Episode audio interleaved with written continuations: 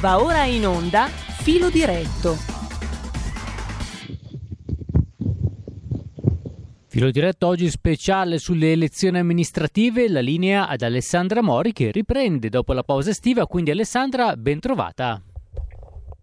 Bentrovati a tutti, le nostre ascoltatrici e i nostri ascoltatori. Eccoci con il direttore Giulio Cainarca, al quale passo subito la parola per pilotare la puntata di oggi, uno speciale Milano-Roma, paradigma della politica dei partiti. Vero direttore?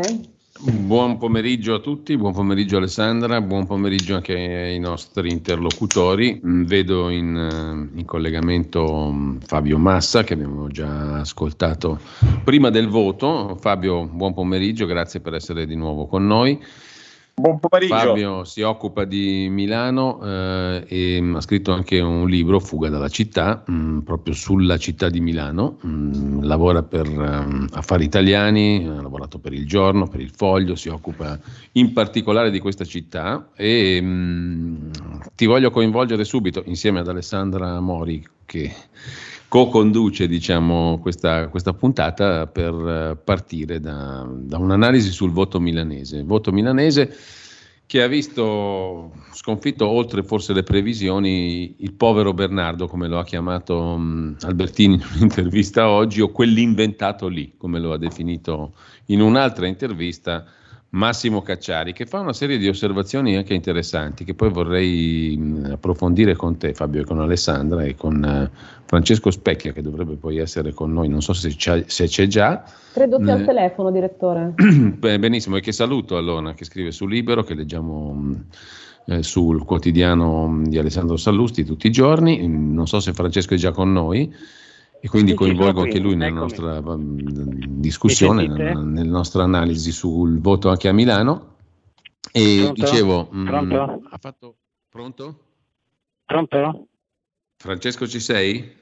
Ecco, adesso vi sento, vi sentite ecco, voi? Benissimo, benissimo. È con noi Alessandra Mori e dicevo Fabio Massa. Ecco, Vorrei ecco, partire eh, da voi proprio, da Fabio innanzitutto e poi da te Francesco, per una valutazione sul voto a Milano mh, mm, che non prescinde tra l'altro da quelle che mm, stavo citando prima, le valutazioni che ha fatto Massimo Cacciari, che a me sembrano oggi in un'intervista sulla stampa che mi sembrano anche molto pertinenti in tema del, di voto per, um, per, le città e per le amministrative e per i sindaci. Mm, si domanda a Cacciari perché mai gli italiani avrebbero dovuto correre a votare per i sindaci che non contano più nulla. Il discorso territoriale, autonomistico, federalistico, che dir si voglia, è stato completamente archiviato, ha vinto la centralizzazione e questi 18 e passa mesi di pandemia hanno segnato anche questo passaggio. Parto da qui, ma ci sarebbero tante cose da dire. Eh, Fabio, tu allora. come la valuti? Io ho letto anche quello che tu hai scritto su Beppe Sala e un'altra questione che ho visto affrontata da te, ma anche dal Fatto Quotidiano l'altro giorno, cioè l'interpretazione di questo voto come una sfida interna al Partito Democratico fra Beppe Sala e è un uomo che conta nel PD, l'ex assessore all'urbanistica Pier Francesco Maran. Eh, si tratta anche di una sfida dove ci sono dietro interessi corposi, quelli immobiliari, che avranno sicuramente un ruolo nei prossimi anni. A Milano già ce l'hanno avuto in questi anni, no? oltre che negli equilibri del partito, partito Democratico che a Milano può godere di un fantastico 34%, 33,8%. Se ci aggiungi la lista Sala andiamo al 43-44%. Insomma, non si può dire che chi ha votato abbia mm, lesinato consensi al PD. Fabio. Allora, mh, mm, tante cose, no? quindi facciamo un po' di... di sì. Andiamo un po' a ritroso. Uh, Cacciari. Cacciari è, io ritengo che sia una persona estremamente brillante, mh, mm, dopodiché eh, questa volta non sono molto d'accordo con le sue parole. Mm. Il fatto che i sindaci non contano nulla, boh, eh, chiediamo mm. le cittadini se di tutti quelli che vanno a votare i sindaci sono quelli che contano di più, se ci pensiamo, perché alla fine sono quelli più vicini che devono raccogliere anche una serie di critiche che non sono sempre neanche ascrivibili a loro, quindi eh, no, è proprio il contrario, i sindaci sono l'unica cosa che è resistita in questa grande centralizzazione, se vogliamo. L'astensionismo che c'è stato a Milano e in altre mm. Italia è dovuto al fatto che i, gli attori e i temi trattati sono stati infimi sulla partita di Milano eh, è ingeneroso dire a Bernardo quell'inventato là, o meglio, bisognerebbe dire quell'inventato là troppo tardi, l'avessero inventato magari un qualche mese prima, probabilmente sarebbe andata anche meglio, probabilmente no, non lo so, però avrebbe avuto qualche chance in più. Io mi immedesimo un pochino in Bernardo, sarà che ho una passione per, per gli sconfitti, i, vinti, i vinti mi stanno più simpatici dei vincitori un po' tracotanti e quindi eh, io penso che eh, quest'uomo, pur, pur eh, valido umanamente, politicamente del tutto inadatto e acerbo, eh, però gli, gli, hanno lasciato di fatto eh, 20 giorni di campagna elettorale vera, eh, non gli hanno messo a disposizione un soldo, tanto che addirittura maldestramente ha dovuto chiederglieli via Whatsapp, manco glieli hanno dati poi alla fine. Hanno fatto una campagna di comunicazione sia la Lega che Fratelli d'Italia, in cui di fatto non c'era mai scritto il nome del candidato, eh, hanno litigato tra di loro, è riuscito a subire due inchieste, due, una su Morisi che ha impattato e una su Fratelli d'Italia che comunque ha impattato beh, eh, ci mancava solo un asteroide sulla sua sede elettorale, che peraltro io non sapevo neanche dove fosse, che non l'abbia neanche mai aperta. Eh, e poi la, la, figura era completa, non c'era molto da, da, da, raccontare, francamente, su Bernardo. Quindi io ho scritto anche un pezzo adesso su, su questa solitudine orrenda degli sì, dei due candidati, compresa la Raggi anche, no? Eh, sì, mi ha un po' scandalizzato. Ieri sono stato a Bernardo in questo hotel, sembrava Shining. È una roba veramente orribile, non c'era un, neanche, neanche, neanche, un dirigente di prima fascia, non c'era neanche un candidato di quarta fascia, non c'era niente, solo una piccola clacche di sei persone che lo applaudivano, ma più per... Eh, è una, una roba veramente brutta, perché anche nella sconfitta si vede la tenuta dei partiti, non solo nella vittoria. E poi vabbè, la Raggi con i 5 Stelle, che Conte, che vabbè, ma questo fa parte del caratura... Eh, eh, eh, ignobile del personaggio che invece di stare dietro alla Raggi che poi ha fatto il migliore risultato d'Italia eh, per il Movimento 5 Stelle va dietro a Manfredi a Napoli per andare a incassare una vittoria che pure è una vittoria un po' di pirro perché il 5 Stelle comunque ha fatto una percentuale infima. Oggi ho scritto che se avessimo dato e non è, è una provocazione eh, si intende eh, se avessimo dato 50 euro a ogni napoletano invece che spendere tutti quei miliardi del reddito di cittadinanza forse avrebbero incassato più voti del 10% che hanno, che hanno preso. Quindi mh, no, eh, diciamo questa roba qui è un po' in questi termini. Chiudo su Maran, ma sì. il caso Maran l'abbiamo sollevato oggi in conferenza stampa con Beppe Sala. Eh, è chiaro che i due non, non, vanno d'accordissimo ed è chiaro che i due hanno visioni anche diverse.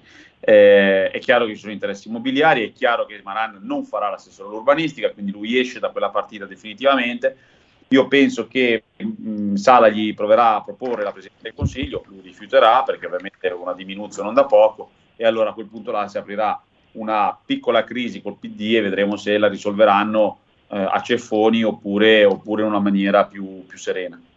Peraltro tu ipotizzi, Fabio, e poi voglio sentire anche Francesco Specchia, um, ipotizzi o comunque non escludi che il sindaco Sala possa giocare partite anche a livello più più ampio o a livello diverso, sia in regione che al governo, no? Sì, sì, assolutamente, nel senso che eh, avevo dato come due ipotesi. La prima è, eh, e questo lo vedremo dalla giunta che farà, una giunta completamente saliana che se ne frega del Partito Democratico, se ne frega di tutti, diventa eh, l'immagine del sindaco. È una seconda tipo di giunta più cencelliana, che si guarda le preferenze, che si guarda le forze dei partiti che avrebbe invece dato a Sala la possibilità di intrattenere rapporti sereni col Partito Democratico, che è l'azionista di maggioranza di questa, di questa, di questa giunta, eh, di questa giunta, di questa nuova consigli- consigliatura.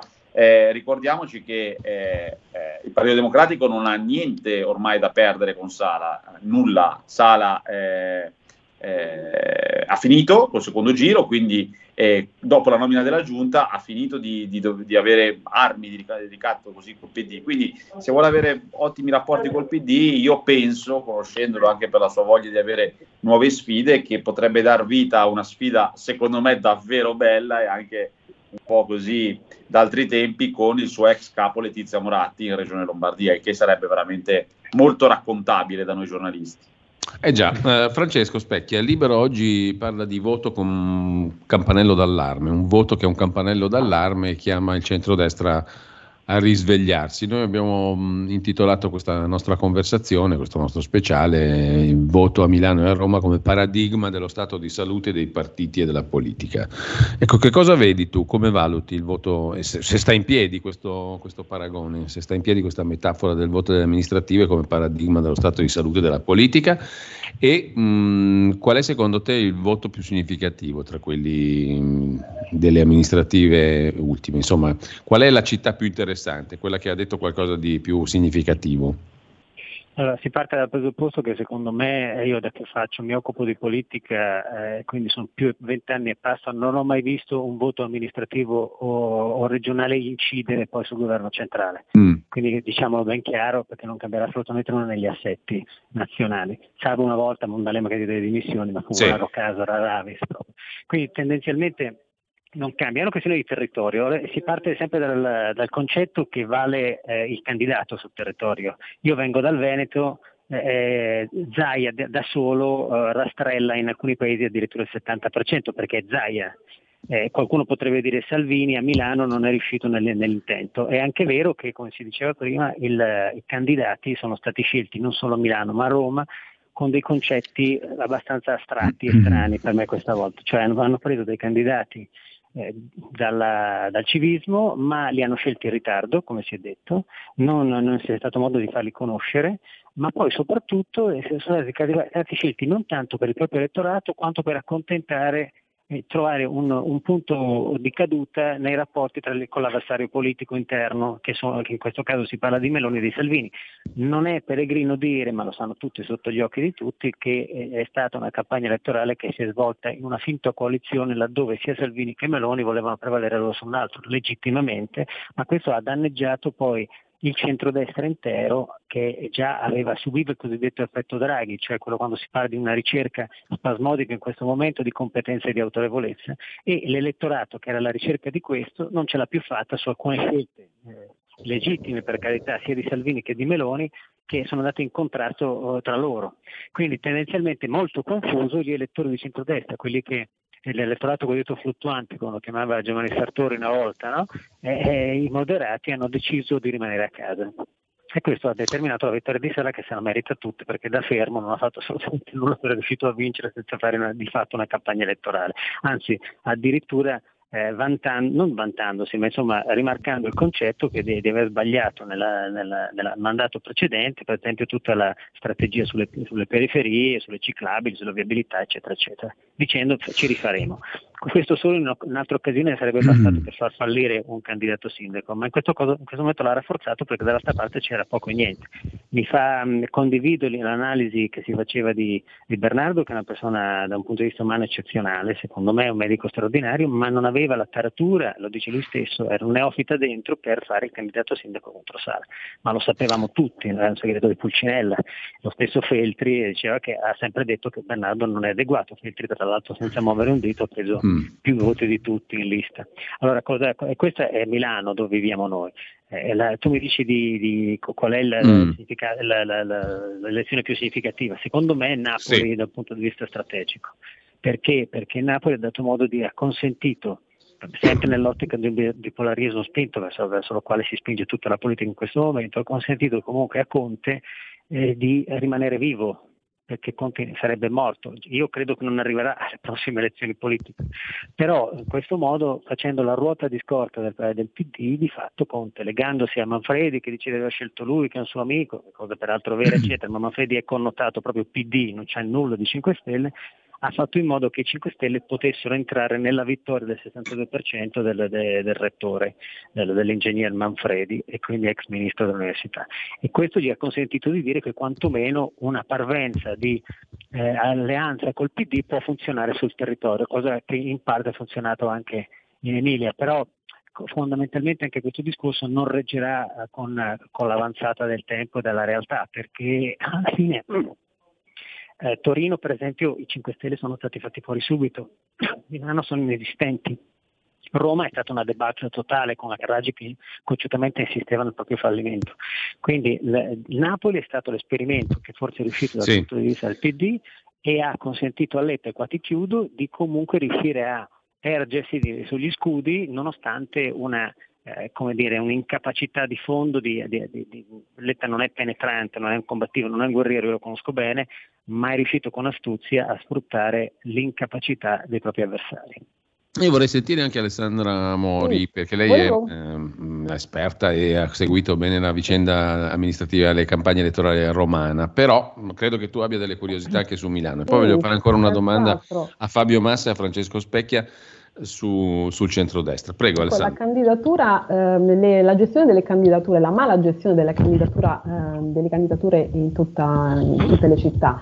Eh, prendiamo il caso di Roma che fa scuola. Lì, eh, come ben sapete, ehm, Salvini non ha toccato palla alcuna, cioè la Meloni ha imposto Michetti e ed una sfida particolare perché adesso Michetti eh, dovrà vedersela sì con il Gualtieri che comunque non ha sfondato a sinistra, è inutile, è inutile insomma, girarci intorno, lui se la ride, insomma canta vittoria ma hanno una gran paura, ma dovrà vedersela anche Michetti con i voti eh, di quell'elettorato di Carlo Calenda che ha preso certo. da una parte i progressisti e da una parte i moderati.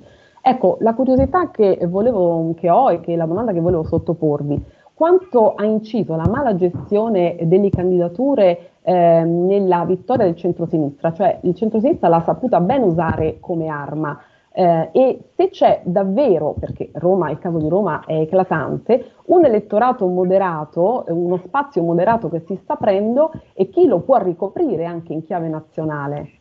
Ecco, aggiungo su Milano una considerazione mm. che a tal proposito, con riferimento a quello che ha appena detto Alessandra, fa nell'intervista che citavo prima l'ex sindaco Albertini, il quale dice se avessero candidato me c'era una buona probabilità di eh. giocarmela con Sala. C'erano sondaggi tipo quello della Ghisleri che mi davano il 49,5%, certo. ma comunque non ho accettato per motivi familiari. Avrebbe potuto fare il vice sindaco, ma non mi ha voluto Maurizio Lupi che se l'è presa per una battuta, perché Albertini l'aveva definito un chierichetto affarista. E poi ha lasciato capire più di una volta Albertini che anche Giorgia Meloni, insomma, su Milano ha messo parecchi bastoni tra le ruote della stessa mm. coalizione. Ecco, voi come la vedete? Albertini sarebbe stato un candidato sindaco vincente?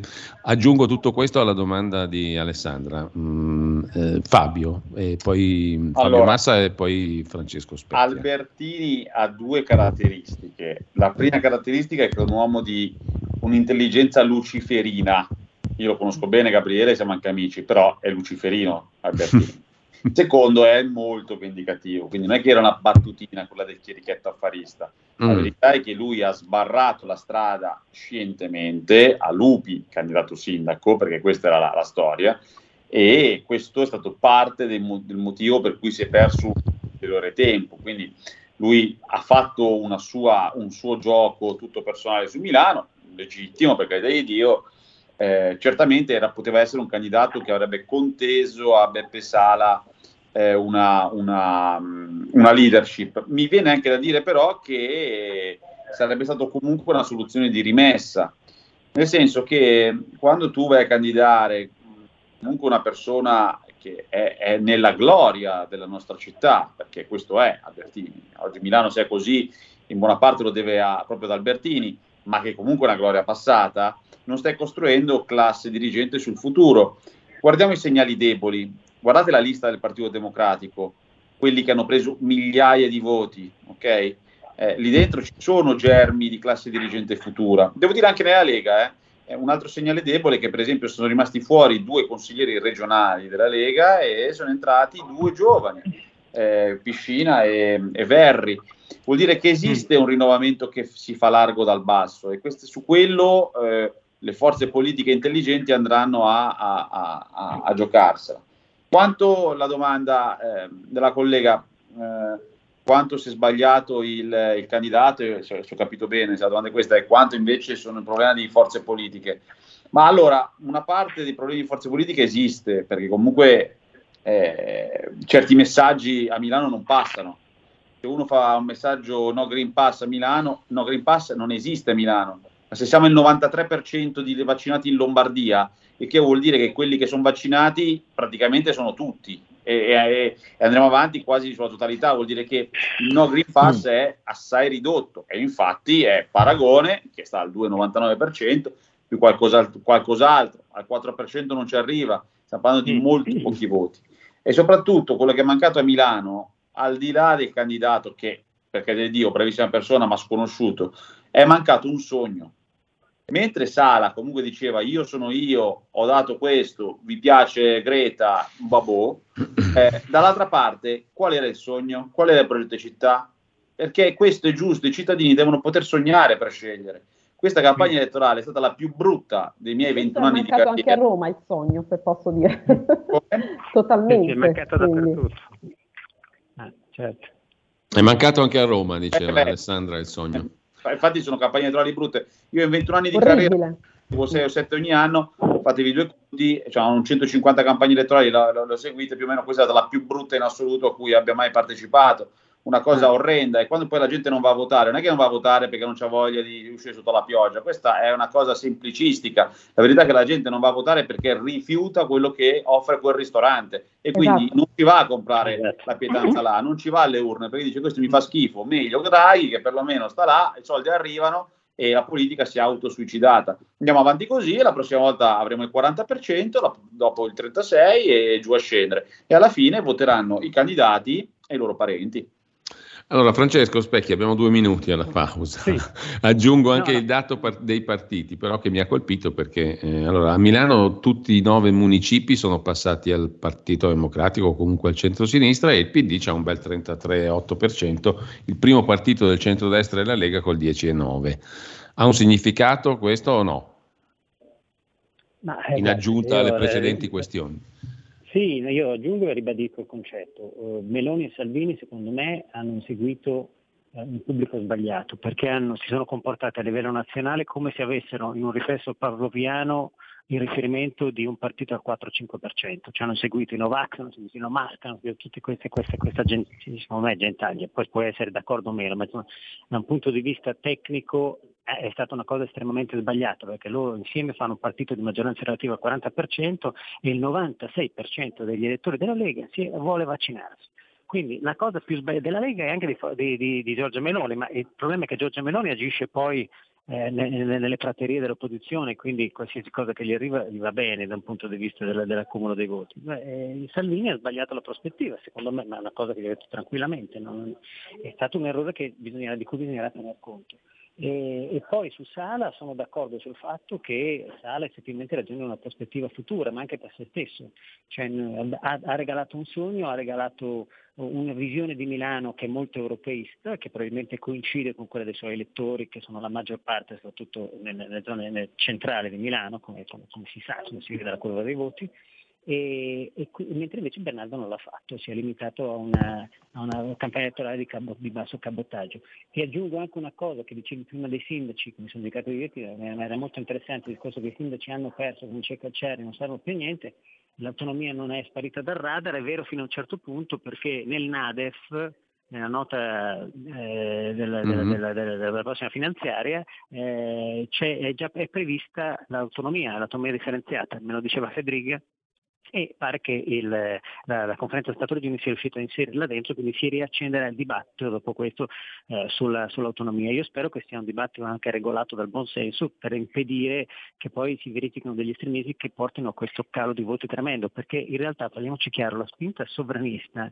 ah, io parlo da liberale ma parlo anche da giornalista e da eh, osservatore delle cose comuni, la spinta federalista, la, la, la pressione, quel booster lì non c'è più non c'è più, la gente, la gente fondamentalmente segue la linea di Draghi perché la, la, l'economia cresce, perché il PIL arriva al 6%, perché abbiamo, abbiamo, ci siamo rifatti la faccia a livello d'Europa, perché possiamo trattare anche sulla modifica dei trattati internazionali, come è stata promessa Draghi, cosa che non era mai successa finora che è tra l'altro un obiettivo di Salvini. Quindi cioè, la gente adesso vuole la competenza e si è stufata delle parole e soprattutto si è stufata degli estremismi. Allora l'idea è che il centrodestra deve ripartire da questa cosa, eh, rimodulare tutto, cercare un coagulo, perché è vero, eh, Albertini era una, un, un, fattore coagulante, era una, una, un uomo di fusione, di sintesi. È mancato il Berlusconi del 94 in questo momento, che riusciva è a... È mancato il federatore, Francesco, il federatore, liberale, lo hai detto poco fa, come ha detto... Dobbiamo, dobbiamo fermarci per esatto. un paio di minuti adesso. Devo dare la linea alla regia. Se poi siamo in tempo per ritornare, se chiedo ai nostri ospiti ecco, se per ancora qualche minuto hanno ancora a disposizione per chiudere la conversazione. Ecco, e poi passiamo a Roma. Ci sentiamo tra poco. Va bene, ciao, grazie.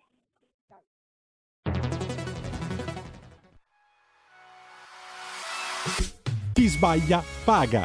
ci metto la firma. Referendum giustizia. 1. Riforma del CSM. Stop allo strapotere delle correnti. 2. Responsabilità diretta dei magistrati. Più tutele per i cittadini. Chi sbaglia paga. 3. Equa valutazione dei magistrati. I magistrati non possono essere controllati solo da altri magistrati. 4. Separazione delle carriere dei magistrati. Stop alle porte girevoli per ruoli e funzioni. 5. Limiti agli abusi della custodia cautelare. Per una giustizia giusta è un equo processo per tutti. 6. Abolizione decreto Severino. Più tutele per sindaci e amministratori. Firma anche tu ai gazebo della Lega nelle piazze e in tutti i municipi d'Italia. Trovi tutte le informazioni sul sito legaonline.it. Chi sbaglia paga. Ci metto la firma. Referendum giustizia.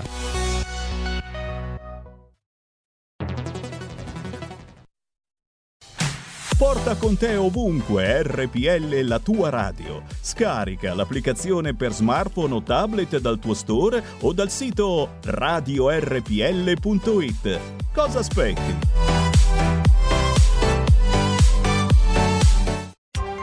Coming Soon Radio, quotidiano di informazione cinematografica. Lucky Red è orgogliosa di presentare Pensano che siamo tutti uguali, ma non è così. il film che ha trionfato al Festival di Cannes. Quello che fai tu decidi sempre tuo padre. Quello che faccio lo decido io. A Chiara, il nuovo film di Jonas Carpignano. Dal 7 ottobre al cinema. Un genio del male insegna ai bambini a essere tanto tanto cattivi. È una missione da baby eroi. Vorresti che ridiventасsi un bambino? E i fratelli Templeton sono pronti. Dobbiamo lavorare insieme per salvare gli affari di famiglia. Baby Boss 2, affari di famiglia. Il boss è tornato, baby! Dal 7 ottobre solo al cinema. 01 Distribution presenta Ho conosciuto una donna. Io non vorrei che Albertine però credesse che... Albertine crede nel suo amore. Sergio Castellitto, Berenice Bejo, Matilda De Angelis. E tua figlia? Non ne parli mai? Vivo per lei. Il materiale emotivo. Un film di Sergio Castellitto. Dal 7 ottobre al cinema. The Last Duel. Jacques Legris è entrato in casa nostra. Mi ha aggredita. L'accusa è falsa. Dal regista Ridley Scott. Dico la verità. Matt Damon, Jodie Comer, Adam Driver, Ben Affleck. Uno di noi ha mentito. Chiedo un duello all'ultimo sangue. The Last Duel. Dal 14 ottobre solo al cinema. Stai ascoltando RPL. la tua voce libera, senza filtri né censura. La tua radio. Allora, dovremmo essere di nuovo in onda adesso e mh, chiudiamo questa conversazione su Milano. Io volevo chiuderla con eh, Fabio Massa e con Francesco Specchia chiedendo loro quali sono, Fabio, iniziamo da te, eh, le partite che si aprono adesso, quali, quali sono le questioni che la Giunta Sala mh, ha in agenda come primarie, essenziali? Insomma, quali saranno secondo te le dominanti di questa Giunta Sala 2? Ah, allora, oggi lui ha fatto un po' di, eh, di agenda, appunto l'ha chiamata proprio così, Mm. di agenda, quindi qualcosa ha detto. eh, ha detto che vuole parlare con eh, la regione di edilizia popolare, ha detto che vuole battere i pugni con la regione per gli azzonamenti delle case della salute, quindi per parlare di sanità. Ha detto quindi, come risultante, che vuole in- mettersi a parlare di competenze regionali e questo Mm. la dice lunga sulle prospettive a 18 mesi, diciamo così, Sì. di- di possibili anche per, per lui. Eh, ha detto che mh, eh, vuole ovviamente eh, fare in modo che eh, il PNRR venga messo a terra, vuole, vuole dare eh, più eh, possibilità ai municipi, vuole investire sulla sicurezza e di fatto ha fatto un programma anche abbastanza onorevole. eh, ha detto che su San Siro eh, Milan e Inter l'hanno già whatsappato nella notte dopo che ha ripreso a funzionare il sistema di Zuckerberg per eh, trovare una soluzione, non ha detto ancora quale, quindi eh, diciamo che queste sono un po' le, le cose che lui ha detto che vorrebbe fare. Certo, l'agenda include cose molto rilevanti su cui non si è parlato in campagna elettorale, questo è una follia. Faccio un esempio, eh, quest'estate è andata in blackout più e più volte l'intera città. E non è che è andata in blackout perché era una casualità, No, perché sono state messe troppe centraline di ricarica elettrica, ovviamente la rete si è sovraccaricata, bisogna fare investimenti pari a un miliardo di euro, a due anni già, ha già ovviamente stanziati, ma adesso bisogna metterli a terra perché bisogna portare l'alta tensione e risuddividerla, insomma non è una roba che si fa in due giorni. Ci avessero pensato magari prima non avremmo passato l'estate a accendere e spegnere eh, i computer e tutto quanto, perdendo lavoro, ma eh, voglio dire eh, non c'è solo questo, ci sono gli scali che a questo punto bisogna iniziare a costruire sopra, oltre a aver progettato. C'è San Siro, dove non è la questione, non è lo stadio, o meglio, è minimamente lo stadio, quello che ci mettono intorno, insomma, questioni molto più rilevanti di quello che, che, che, che è apparso in campagna elettorale. Eh, vedremo se il Consiglio Comunale stimolerà un dibattito da questo punto di vista oppure se rimarremo nel, nel mortorio che abbiamo vissuto fino ad oggi.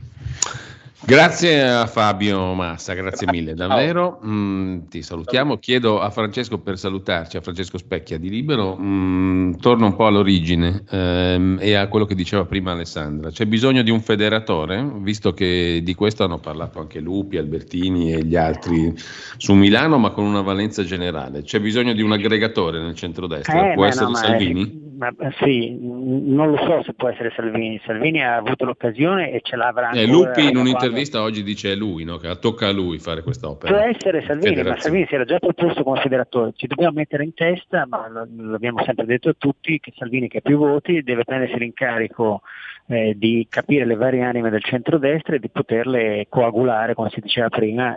Una, un'operazione che faceva sistematicamente Berlusconi, perché quando Berlusconi eh, faceva i famosi pomeriggi di, As- di Arcore in cui decideva poi la linea del governo, invitava Bossi, soprattutto i Castelli, assieme poi all'UDC, eh, insomma, a Fini, eccetera, ma poteva tranquillamente a conti fatti fare a meno de- della Lega, perché la Lega allora ricordo che era al 4%, ma Castelli mi diceva sempre che era in virtù della, della, sua capacità di federare, della sua capacità di entrare in empatia con gli alleati, che Berlusconi attribuiva un'importanza che magari non aveva eh, da un punto di vista numerico alla Lega che aveva consentito per la Lega di crescere, quindi di crescere in, in maniera armonica con tutto il centrodestra. Ecco, questo deve fare Salvini.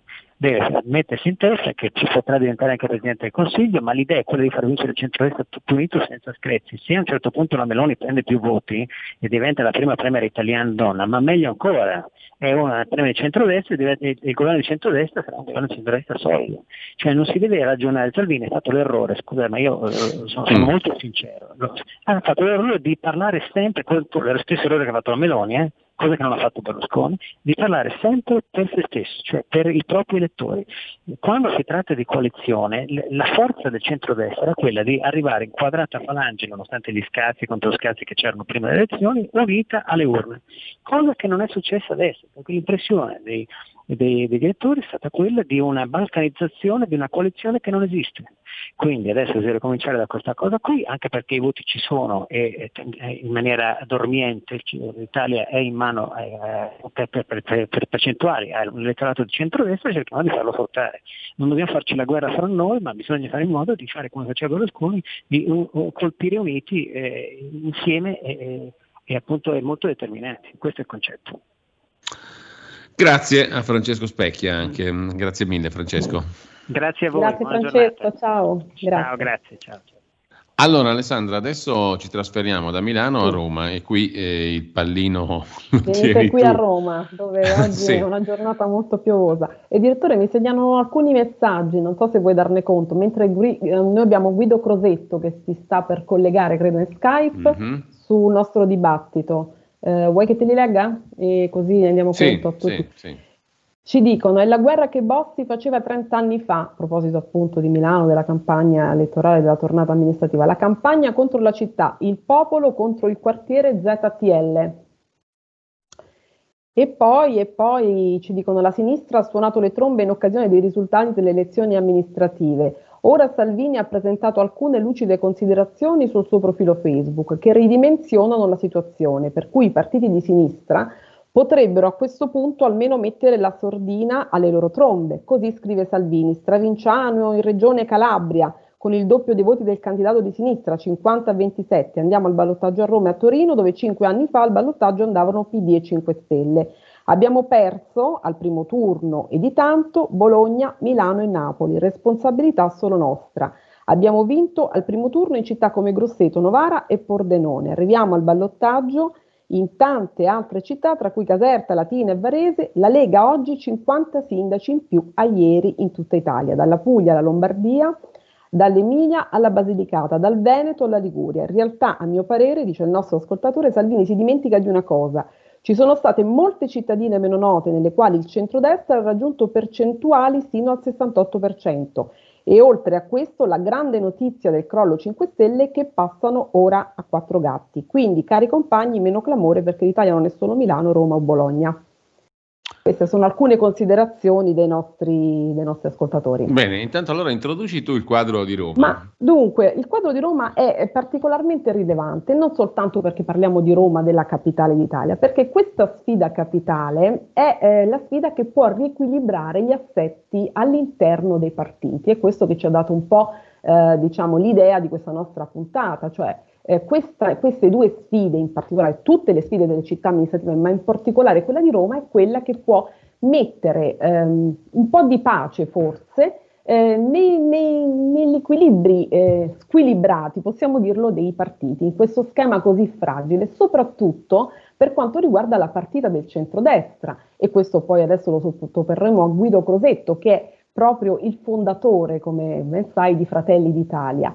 Perché che cosa è successo a Roma? È successo che eh, Salvini, Matteo Salvini del centrodestra, nella scelta del candidato del centrodestra Michetti non ha potuto toccare palla perché c'è stato il diktat, lo possiamo dire tranquillamente, di Giorgia Meloni che ha imposto questo Michetti, che sai è un candidato un po' naif, insomma, ne ha combinate un po' di tutti i colori, cioè nel senso che eh, lui ha cercato di così, di eh, suonare un po' la tromba, come, si è presentato come il tribuno, come lo speaker della radio, come colui che poteva risolvere i problemi, eh, insomma ha fatto una gaffa dopo l'altra, eh, supportato e un po' anche sopportato dalla coalizione, ma supportato dalla stampella Meloni, e qui ecco che c'è una partita di rimente, perché se nel caso in cui, ora tutti sappiamo che si andrà a ballottaggio e ci andrà Gualtieri che ha avuto comunque, non ha sfondato a sinistra, perché ora leggiamo i dati e li commentiamo insieme, e con Michetti appunto che è il candidato eh, civico, perché Michetti è civico e la sua lista ha preso pochissimo, ma che è candidato del, della non centrodestra ma destra, quindi attrazione Meloni, se ci sarà questa partita eh, e si concluderà eh, con successo eh, per la destra, beh allora eh, si dovranno rivedere tante cose all'interno del centrodestra. E mm, ecco che Roma diventa per questo motivo eh, dirimente. E, mh, Giorgia Meloni, eh, che è la protagonista, un po' la regina di questa situazione, che già ha detto oggi in conferenza stampa, ehm, ha rivendicato praticamente il suo ruolo centrale, vuole il piatto della regina che cosa sarà dell'altro alleato illustre Matteo Salvini, che a Roma non è riuscito a, um, la, Salvini e la Lega non sono riusciti ad andare oltre il 5,9%, quindi insomma davvero è un quadro abbastanza um, diciamo serio e rilevante per, per il centrodestra, direi per la destra. Ed ecco che la Meloni potrebbe essere la vincitrice, attenzione, non Michetti, di uh, una partita, sì, sofferta, tanto voluta, ma potrebbe essere la vincitrice di uno schieramento perdente. E ecco allora vediamo come questa partita può condizionare anche gli equilibri in chiave nazionale. Ecco perché Roma è fondamentale. Ecco, in intanto campagna... mi dicono dalla regia che dovrebbe essere con noi anche Guido Crosetto in collegamento. Benissimo. Se non sbaglio. Sì, sì. Buon, oh, eccoci qua. Alessandra, prego. Buonasera, Guido Crosetto, buonasera, ben trovato. Grazie. Ci sei?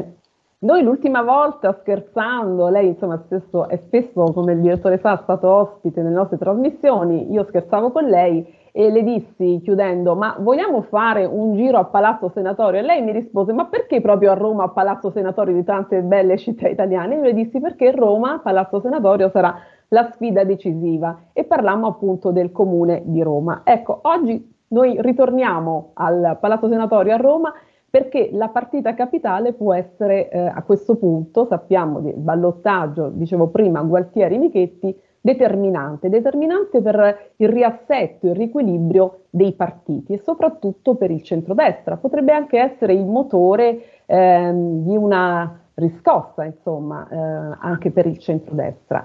Ecco, questo, che, questo, le chiedo, quanto vale la sfida capitale e soprattutto, vengo al punto, al tema dei temi, quello delle alleanze, Giorgia Meloni come farà a calamitare i voti di uno spazio moderato che si è creato con Carlo Calenda, dove hanno, insomma, si sono un po' buttati con Calenda sia i progressisti che un po' i moderati, perché i voti di Calenda sono stati quelli. Eh, che, che, cosa ci può dire? Lei che ci dà sempre delle tracce importanti, degli spunti di ragionamento importanti. Intanto che eh, Calenda non c'è più eh, perché è arrivato terzo e quindi i suoi elettori sono liberi, ma poi più che altro quando si arriva al ballottaggio si riparte da zero. L'errore più grande... Vero, però tutti vogliono Calenda, tutti lo stanno blandendo e la sua è la prima lista al 19,7, dopo c'è Fratelli d'Italia e dopo il PD a Roma. Sì, c'è una differenza sostanziale però, eh, i voti non sono come le azioni, se io sono il padrone del 5% di una società posso cedere i miei voti, le mie azioni e i miei voti in assemblea, ma nessun politico, neanche la Meloni, Salvini o, o Letta possono cedere i voti dei loro partiti, perché per fortuna i voti dei partiti sono composti da migliaia di voti di tante singole persone che votano quello che vogliono, non cosa gli dice un leader di partito, per cui possono aver votato Calenda al primo turno e possono non seguire le indicazioni di Calenda, difatti Calenda sarà così intelligente da non dare indicazioni. Ciò detto lo scontro sarà tra i due candidati e, e sicuramente l'errore che non si può fare è pensare che Michetti sia il candidato di Tizio, di Caio o di Sempronia, cioè della Meloni sola, perché se si parte con, la, con l'idea che Michetti è il candidato di Giorgia Meloni e gli altri si disimpegnano, il centrodestra si schianta, non si schianta la Meloni, mentre invece dovrebbe essere l'occasione per dimostrare che esiste la volontà del centrodestra di camminare unito e se non è stato fatto nella scelta di Michetti, come non è stato fatto nella scelta di altri candidati, perché poi qualcuno ha scelto Torino, qualcuno Milano, qualcuno Roma, bisognava farlo in altri modi, col senno di poi sono piene le fosse, così è stato fatto, adesso ci sono due sfide importanti, una a Torino e una eh, a Roma e bisogna, secondo me, che il centrodestra, se ancora voglia di esistere politicamente, si compatti, faccia diventare questi candidati candidati di tutti, anzi candidati anche di una parte dell'elettorato che si è perso.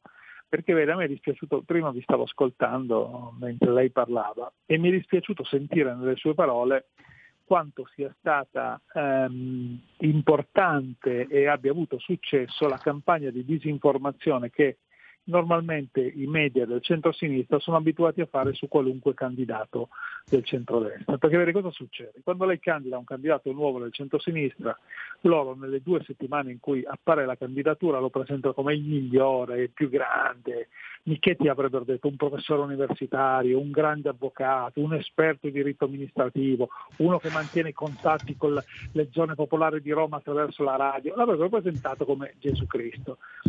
Quando se mi chiedi il candidato di centrodestra, loro sono bravissimi perché hanno 20-30 giornalisti, alcune testate giornalistiche, media diffusi, che arrivano, individuano 3-4 difetti, fanno diventare quei difetti preponderanti su qualunque pregio vendono quel candidato sotto quei difetti e tutti, compresi gli elettori del centrodestra, si cascano, per cui Michetti diventa uno che fa lo gafo, uno approssimativo, perché? Perché si sono concentrati a individuare due o tre cose su un discorso magari di mezz'ora e l'hanno fatto diventare preponderante rispetto al resto. Quindi secondo lei c'è stato un errore di comunicazione nel candidato no, no, Michetti? No, no, ci sta, ci sta. No, no, loro sono bravissimi a comunicare, sono, no, no, non è Michetti che non è bravo a comunicare, sono gli avversari che sono bravissimi a, a fare la loro comunicazione che normalmente distrugge prima che inizi l'avversario. Così Michetti da quel giorno, Michetti è stato meraviglioso, cioè questo che è passato no, dappertutto e non è stato nulla di quello che diceva, nessuno l'ha più ascoltato, l'hanno classificato, bollato e si sono tolti un avversario.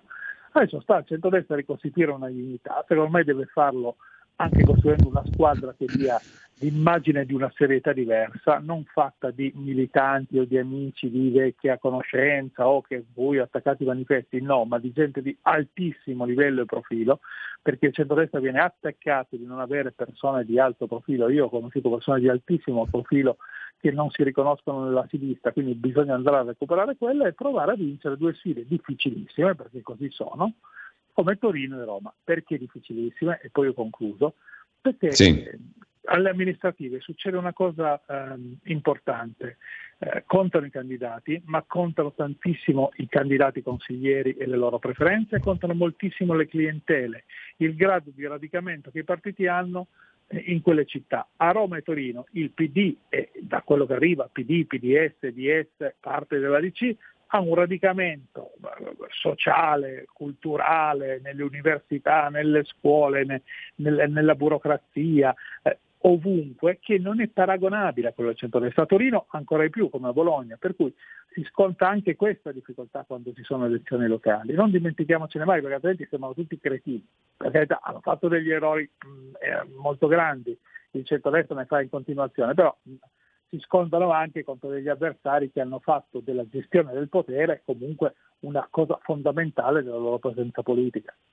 È vero, dottor Cosetto, però il PD non ha avuto un risultato brillante. Gualtieri, che sta festeggiando, credo che invece sia molto preoccupato no. perché non ha sfondato, non ha sfondato, ha sfondato a sinistra quel poco che poteva, ma al centro si è fermato. Ed è qui che eh, ribadisco, torno sul tema, i voti di Calenda sono determinanti perché io credo posso sbagliare perché come lei dice il ballottaggio è tutta un'altra partita, che i, chi ha votato Virginia Raggi difficilmente voterà eh, Gualtieri per la lotta intestina, la guerriglia che c'è stata a Roma e poi insomma il caso di Roma è stato eclatante tra eh, PD e 5 Stelle, o non è così? Certo, ma è più facile in teoria per il centro-destra recuperare i voti del, di Virginia Raggi, basta vedere dove sono arrivati i voti. Vedete, la cosa anomala è che il, nei luoghi della città dove gli affitti costano da 2.000 euro in su, gli affitti degli alloggi, eh, Calenda ha preso il 38% e il PD eh, ha preso più di, del centrodestra. Eh, mentre invece nelle periferie, cioè i luoghi emarginati, di quelle dove c'è la gente che soffre, hanno preso di, molto di più il centrodestra e in parte la Raggi. Per cui c'è per assurdo una maggior facilità di ascolto del messaggio del centrodestra adesso che è andato al ballottaggio nelle periferie di quanto pare ci sia possibilità di dialogare con le zone più benestanti della città. Questo è un tema. È un, tema, tema esatto, un partito, un, tema. Un, partito, un partito, deve dialogare con, con tutta, la, con tutta la, la la, con tutta una città, non solo per una parte. È un tema per il PD che non rappresenta più la parte più debole del, eh, delle città, è un tema per il centrodestra che non riesce a dialogare con la parte eh, più ricca delle città. Eh, si affronterà, secondo me, questa doppia difficoltà da una parte all'altra, si affronterà eh, in questi 15 giorni di campagna elettorale su Roma. Non so chi sia in grado di recuperare credibilità in quegli ambienti, chi si, sarà più veloce a farlo, certo che non serve, guardi perché l'ho visto mille volte, l'endorsement da parte di quelli che hanno ricevuto i voti. Se Calenda oggi dicesse eh, ah, i miei elettori devono votare a centrodestra, un, lo attaccherebbero. Lo stesso se dicesse che devono votare a centro-sinistra, e lo stesso per la Raggi. Quindi sta da una parte Gualtieri, eh, dall'altra Michetti e, e dei partiti che lo sostengono andare a recuperare uno spazio di credibilità con quegli elettori. Vorrei chiedere a Guido Crosetto um, se si aspettava pragmaticamente, in maniera molto empirica, come è solito ragionare lui, se si aspettava un risultato di questo tipo o se c'è un, qualche risultato che lo ha sorpreso, in positivo o in negativo dal suo punto di vista, rispetto a quello che ci si aspettava. E poi le ripropongo anche quell'osservazione di cui parlavamo prima che ha fatto Massimo Cacciari oggi in un'intervista dicendo da ex sindaco e da artefice di quel movimento dei sindaci che poi è finito come è finito, ma comunque mh, da amante diciamo così delle autonomie locali dice Cacciari A, i sindaci non contano quasi più nulla, per cui la gente non va a votare anche per quello. B, le istanze territoriali, autonomiste, federaliste sono state seppellite eh, e il governo Draghi e l'emergenza pandemica hanno contribuito a seppellire le istanze territoriali, per cui la gente capisce che sono elezioni che contano poco. Lei è d'accordo? Non è d'accordo? Come la vede? No, non sono d'accordo. Secondo me un sindaco, una persona carismatica che faccia il sindaco adesso riesce a trascinarsi dietro una città e riesce a rivoluzionare il futuro della sua città. No. Eh, Cacciari è uno di quelli che dice l'ultimo bravo sono stato io, qualunque cosa mm-hmm. abbia fatto, per cui è una persona intelligente che stimo, però lui non è stato un grande sindaco di Venezia, le devo dire che l'attuale sindaco, che dal punto di vista culturale eh, non, ha, non, è paragonabile con Cacciari, ma dal punto di vista di gestione del comune è un fenomeno, basta andare a vedere il livello di sicurezza che ha creato Venezia rispetto a quello che c'era prima, per cui no, non è, non è come dice lui, è la capacità mm. delle persone che trasforma la realtà nelle quali, nelle quali le persone vivono. Per quello le, le grandi città avrebbero bisogno di grandi leader. C'è un risultato che l'ha stupita, Crosetto? O che l'ha colpita in particolare, o che non si aspettava? Eh, non nei sindaci, nel senso che era evidente che Sala, anche perché Bernardo era arrivato troppo tardi, era evidente Bologna eh, e anche Napoli per gli errori fatti. Eh, mi ha stupito ad esempio il, um, il, livello dei voti del PD di Milano rispetto alla Lega. Mm. Eh, quello sì, che dicevamo eh, prima, 34 contro 10,9. Sì, mi ha stupito anche perché, se devo essere sincero, io eh, non, non, vedo tutti questi demeriti del PD, Salvini, del PD di Letta, eh, tutti questi meriti del PD di Letta rispetto alla Lega di Salvini. No. Eh, veramente mi, mi, mi stupisce, eh, tranne per il fatto che eh, il PD sia ormai passato nell'immaginario collettivo come il partito della difesa dello status quo, no? cioè, per cui ehm, della difesa di alcuni ceti, no? di alcuni privilegi, di alcune fasce eh, che, che, non sono toccate normalmente da, dalle problematiche di crisi. No? Eh, ma mi sembra molto preoccupante questo proprio per il panorama politico italiano, perché noi avremo bisogno di un centro-destra e di un centro-sinistra eh, non che difendano l'esistente ma che lo cambino in meglio. Ecco, intanto io sto leggendo dall'agenzia ANSA all'apertura di questo momento ehm, via libera del Consiglio dei Ministri alla delega per la riforma fiscale. I eh. ministri della Lega non hanno preso parte alla riunione. Draghi dice lo spiegherà Salvini perché eh, la Lega non ha preso parte alla riunione sulla delega fiscale. Ci sarà anche la riforma del catasto e qui si si, mm, dire, si, materializzano dei timori di legnate e bastonate fiscali sulla casa e sugli immobili che non sono state fugate del tutto per la verità. No? Um, Crosetto vorrei magari un suo commento a caldo su questa notizia. Beh, secondo me la Lega non ha partecipato per questo motivo, perché il tema è eh, modificare il catasto le rendite catastali che sono per carità vecchie, sbagliate, calcolate con criteri sbagliati, eh, ma farlo in invarianza di gettito. Mi spiego, se io guardo il sistema catastale eh, in invarianza di gettito significa con, senza aumento complessivo delle tasse, significa che qualcuno magari paga di più ma perché ha un immobile che vale molto di più e un altro paga di meno perché il suo immobile è sopravvalutato, per cui c'è un'equità. No? Ma se io aumento la vendita catastale per mm. aumentare il gettito catastale vuol dire che tutti pagano di più e non mi sembra il, me- il momento più giusto per, per scaricare sulle spalle mm. di, di, di, alcune persone dei pesi fiscali in più, tanto più che il catasto non vuol dire per tutti il negozio o la casa in Roma Centro, per alcuni vuol dire magari la casa disabitata della mamma nel luogo dove sono nato, no? Eh, che, eh, che, non uso più, cioè, ci sono diversi dove non vale nulla magari la casa, anzi mi costa di manutenzione, per cui ci sono secondo me dei criteri che vanno cambiati proprio anche nella valutazione catastale e nella valutazione del patrimonio delle persone, no? perché ci sono alcuni che hanno patrimoni immobiliari spaventosi che rendono un sacco di soldi, altri che hanno caricati sulle croste eh, dei, dei, dei lasciti di famiglia no? che, che magari non riescono neanche più a vendere. Crosetto, mm, abbiamo un minuto, poi lascio la parola ad Alessandra Mori per chiudere, però le chiedo un commento veloce anche a un altro lancio di agenzia. Meloni dice, come abbiamo già sentito stamani, Draghi al Quirinale e poi si va al voto per le elezioni politiche. Forza Italia eh, si oppone, dice non è questa la linea del centrodestra. E allora come la mettiamo? Cos'è il centrodestra? Eh, quello che le dicevo prima, no? io mi siederei al tavolo, mi chiarirei e poi parlerei. Bene, Alessandra. Una domanda flash perché ci segnalano che il tempo è finito. Eh, le volevo segnalare che Calenda proprio poco fa ha detto voglio ricoprire uno spazio liberal nazionale riformista. Le chiedo, c'è uno spazio di questo tipo in questo paese? C'è uno spazio mh, per i moderati? Sì, eh, non so come lui definisce il termine riformista. No. Così ha detto. Secondo me c'è uno spazio se non sposa preventivamente la sinistra, perché altrimenti diventa il solito modo per fregare po- uh, voti a destra e portarli ai comunisti. Credo che abbia fatto un connubio dei suoi voti liberali, moderati, quelli che ha diciamo così scippato alla sinistra, eh, però, e però, nazionali, quelli che ha preso dalla destra. Credo questo, ma insomma è una libera interpretazione, vedremo. No, no, no, ma anch'io però devo scegliere, no? Perché lui è rimasto mm. sull'equipo, no? Vediamo che cosa sceglierà Roma. Intanto eh, si è sentito disturbato dal fatto che Gualtieri ha detto mi aspetto un appoggio da Carlo Calenda e questo pare lo abbia molto disturbato. Vedremo come finirà, una partita molto interessante. Grazie. Bene, grazie. Grazie a voi.